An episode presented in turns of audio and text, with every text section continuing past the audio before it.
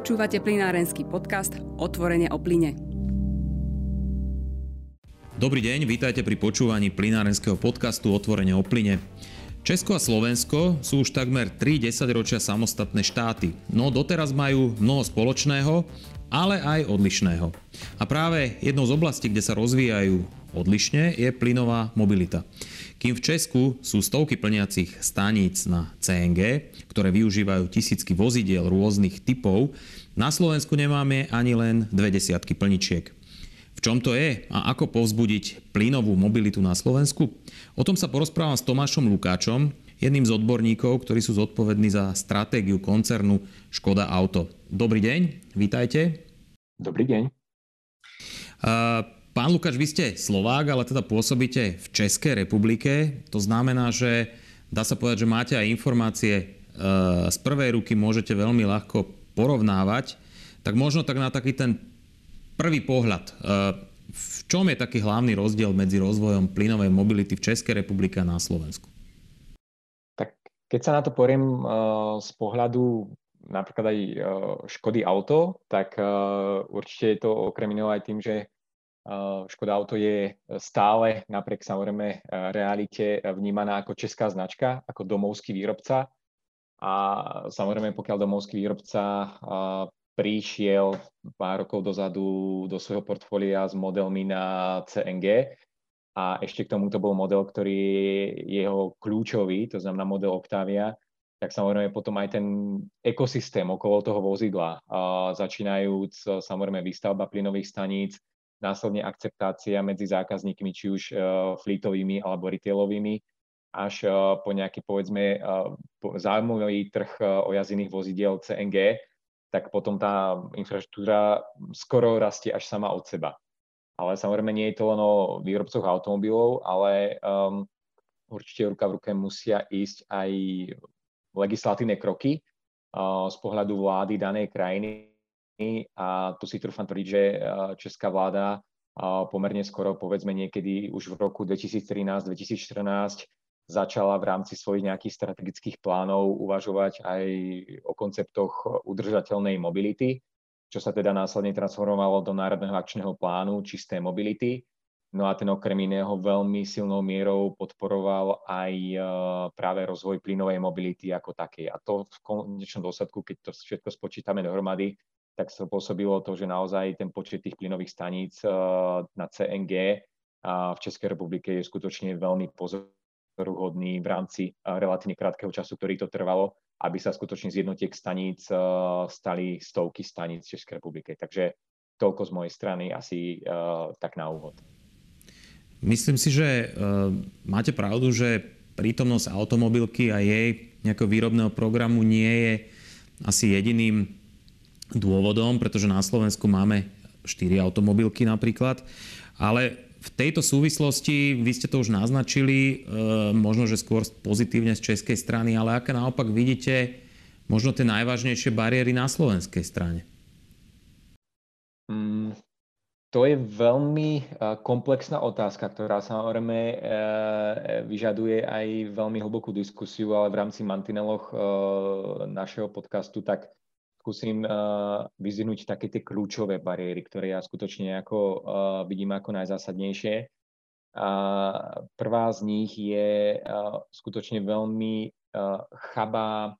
komunikácia alebo nejaká možno aj forma edukácie uh, o plynovej mobilite na Slovensku, pretože čo si budeme hovoriť, keď uh, niekomu poviete, uh, že máte auto na plyn, tak si automaticky myslí, že máte auto na LPG a LPG predsa ako jeho imič nie je úplne pozitívny,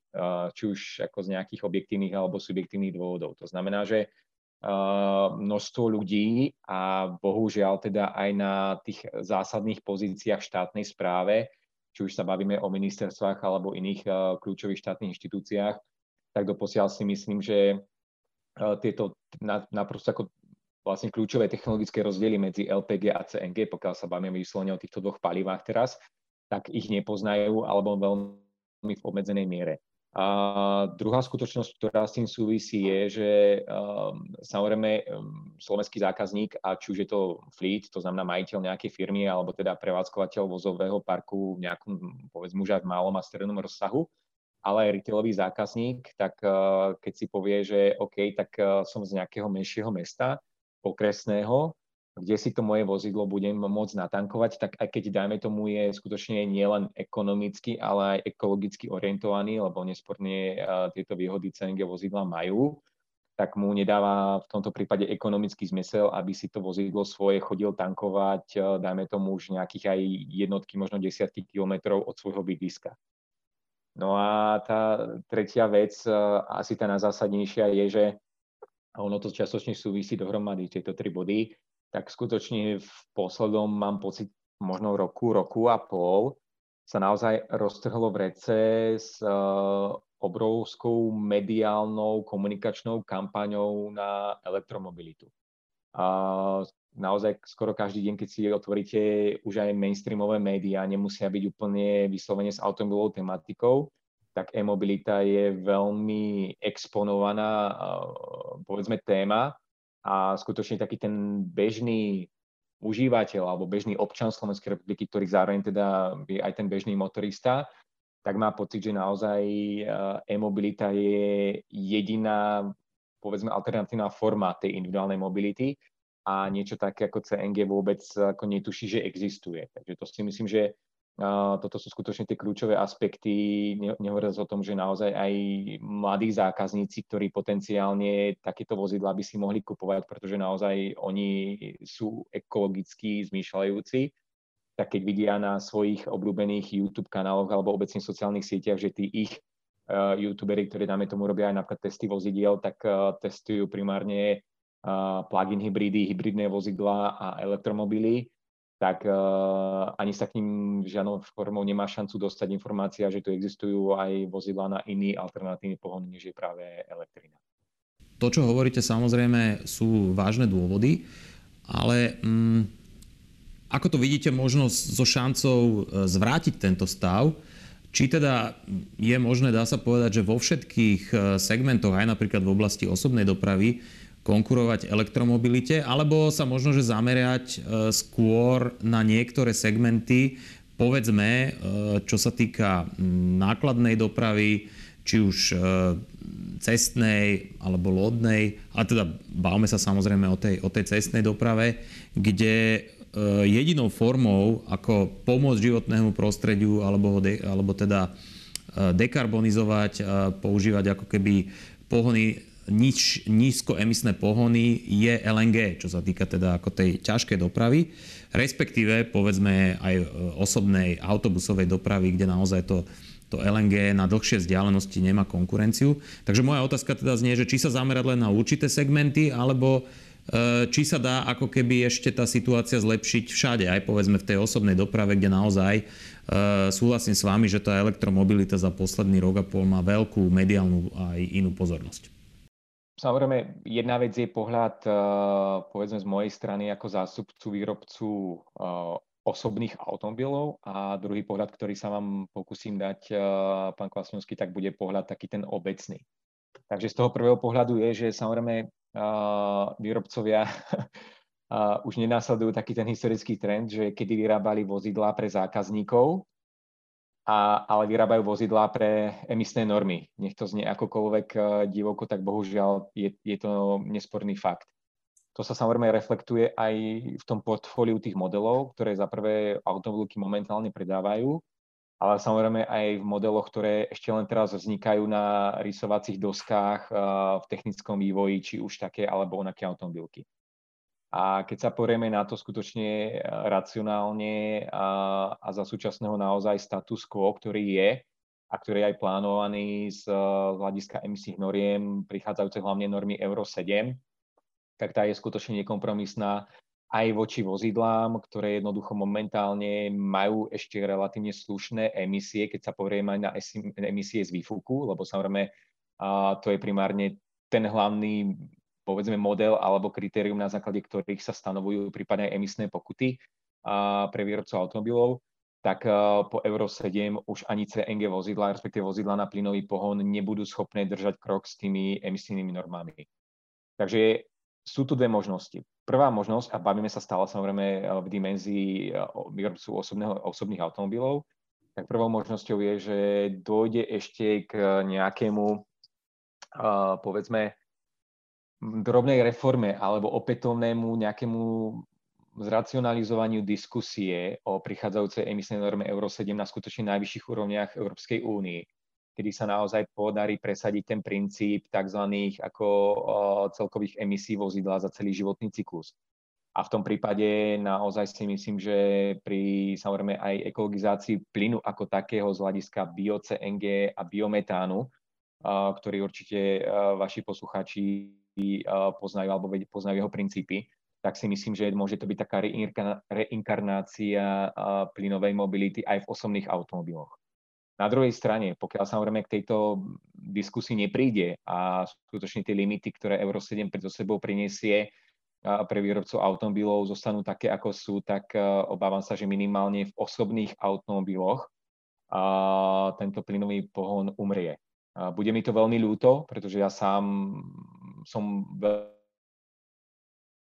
veľký fanúšik a osobný užívateľ aj v rámci našho privátneho rodinného parku. Máme ceny vozidel niekoľko, ale obávam sa, že práve uh, táto technológia jednoducho nebude mať už len z pohľadu tej prísnej legislatívy priestor. Na druhej strane, pokiaľ sa budem baviť teraz o komplexnom obrázku a ja sa vždy práve na, na veci snažím pozerať komplexne, tak samozrejme doprava je presne ako ste pán Klasňovský spomenuli, aj ťažká kamionová, nákladná, ľahké užitkové vozidlá, osobná doprava v mestách vo forme autobusov a tak ďalej a tak ďalej. A zase, keď ti môžem zobrať príklad Českej republiky, tak napríklad aj priamo v Mladej Boleslavi, dopravný podnik mesta Mladá Boleslav, cca asi 4 alebo 5 rokov dozadu kompletne plinofikoval svoj vozidlový park a tie výsledky environmentálne, ktoré to prináša pre dopravný podnik, nehovoriac o, ekologi- o ekonomických aspektoch,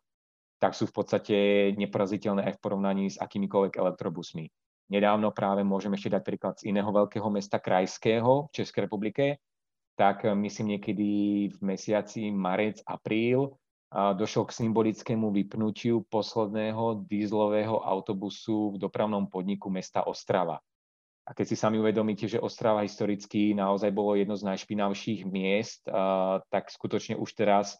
tá ekologizácia tej mestskej hromadnej dopravy aj spolupráci práve s lokálnou univerzitou, ktorá v tomto meste pôsobí, má jednoducho nepresilné dáta a tvrdé fakty, ktoré spôsobili to, že ovzdušie v tomto meste sa aj vďaka ekologizácii mestskej hromadnej dopravy neuveriteľnou mierou zlepšilo.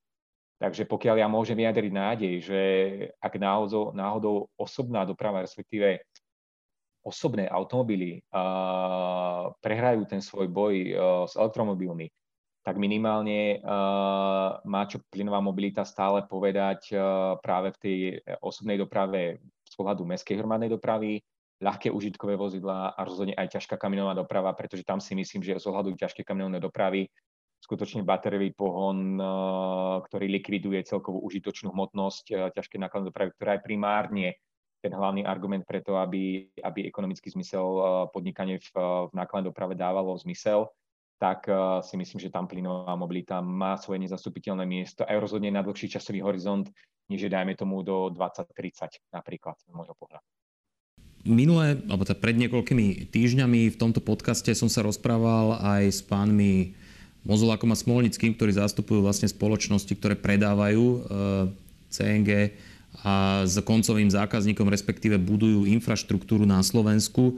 Uh, oni mi hovorili taký zaujímavý trend, ktorý prišiel počas pandémie, že viacero spoločností, napríklad kuriérskych alebo logistických, keďže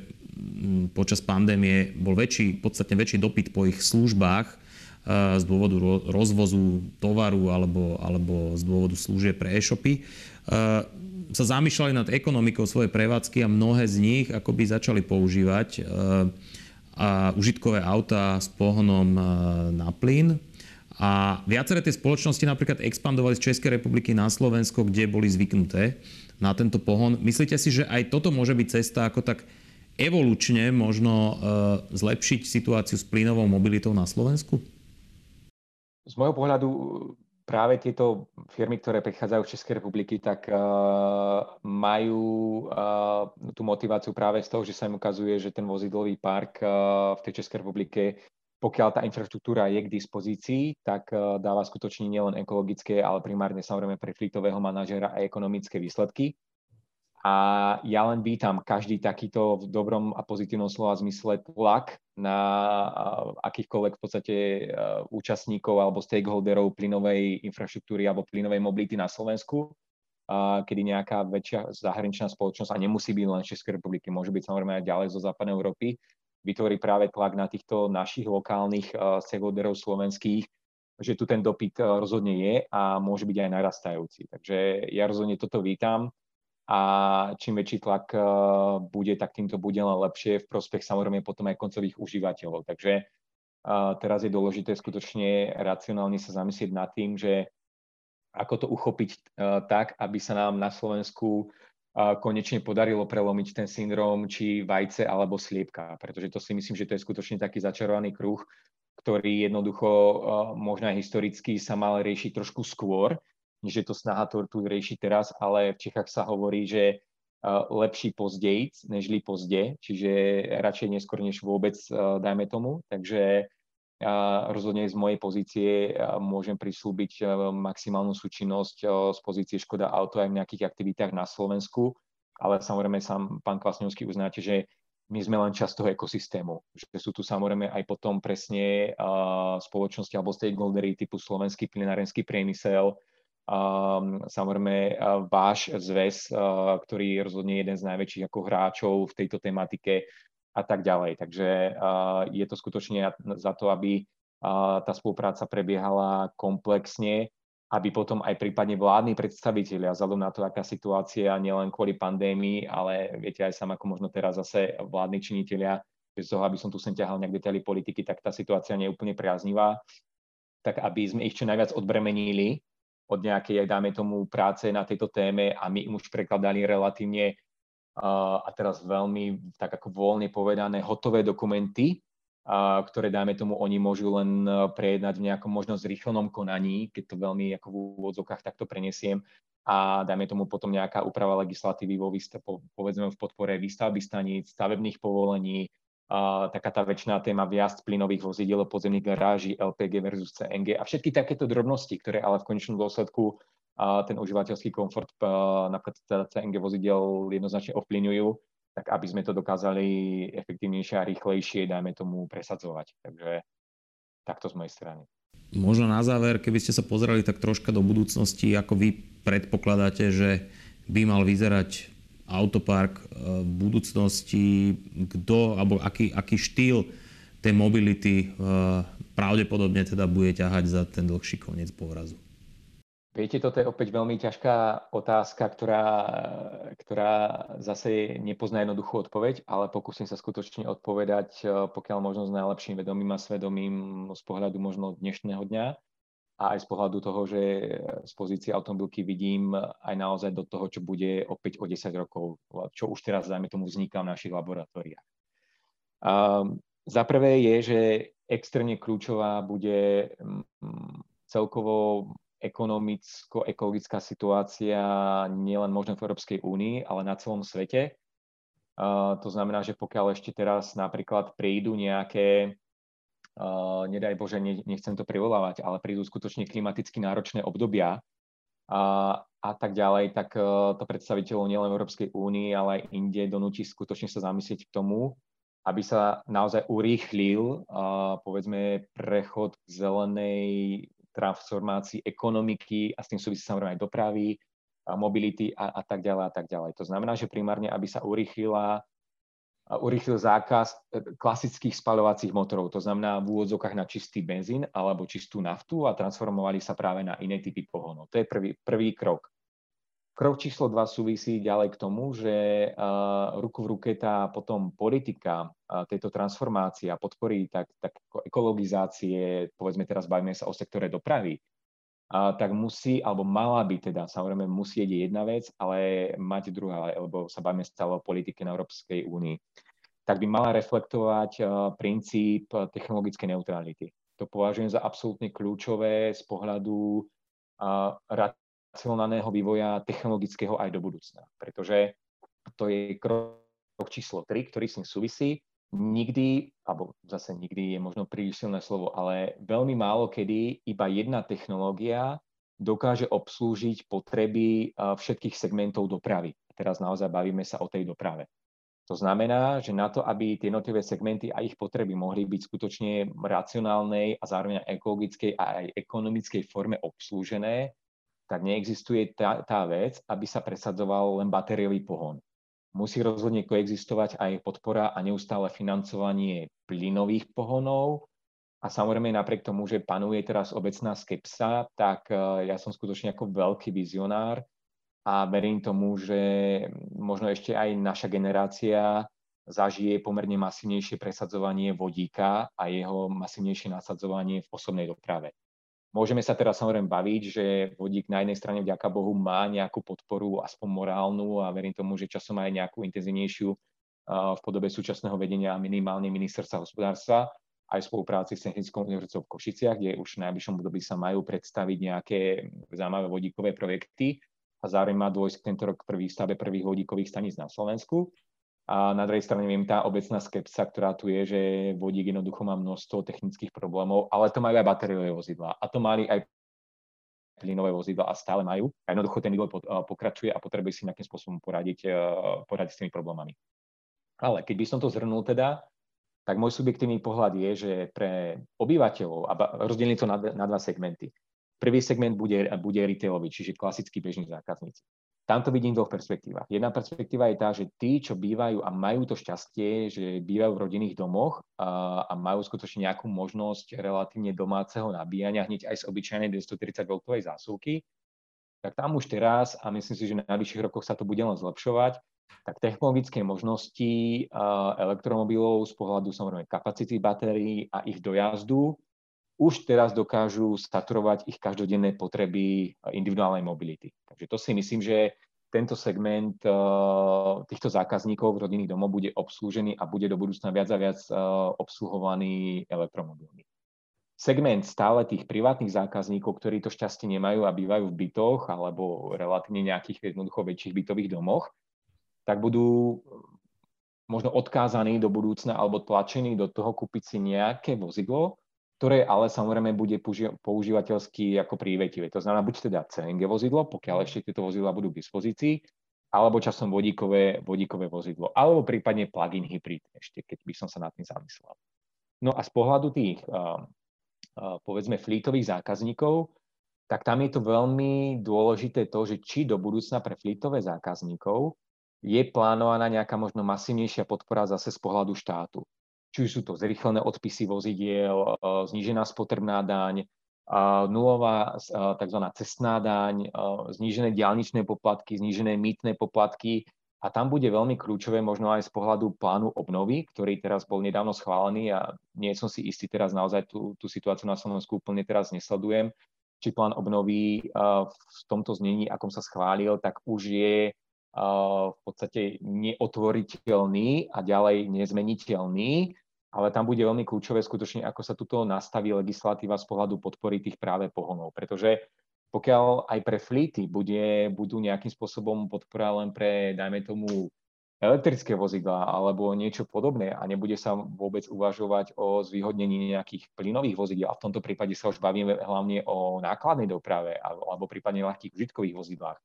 tak si myslím, že tá ekologizácia tej dopravy na Slovensku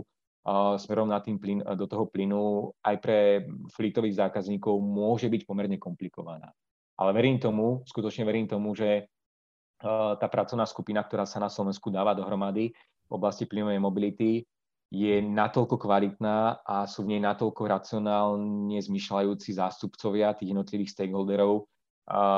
že sa nám prípadne podarí skutočne aj to malé naše Slovensko strategickou cestou nastaviť v mobilite tak, aby sa tie princípy technologickej neutrality na tom Slovensku uh, dokázali dodržať. Ďakujem veľmi pekne za váš čas a za rozhovor. Hosťom uh, plinárenského podcastu Otvorene o plyne bol Tomáš Lukáč zo spoločnosti Škoda Auto a rozprávali sme sa o plynovej mobilite. Takže ešte raz ďakujem za pozornosť a do počutia na budúce pri ďalšom podcaste. Tešil ma veľmi pekne, pán Klasňovský. Ďakujem vám a všetkým poslucháčom prajem ešte krásny deň. Počúvate plinárenský podcast Otvorenie o plyne.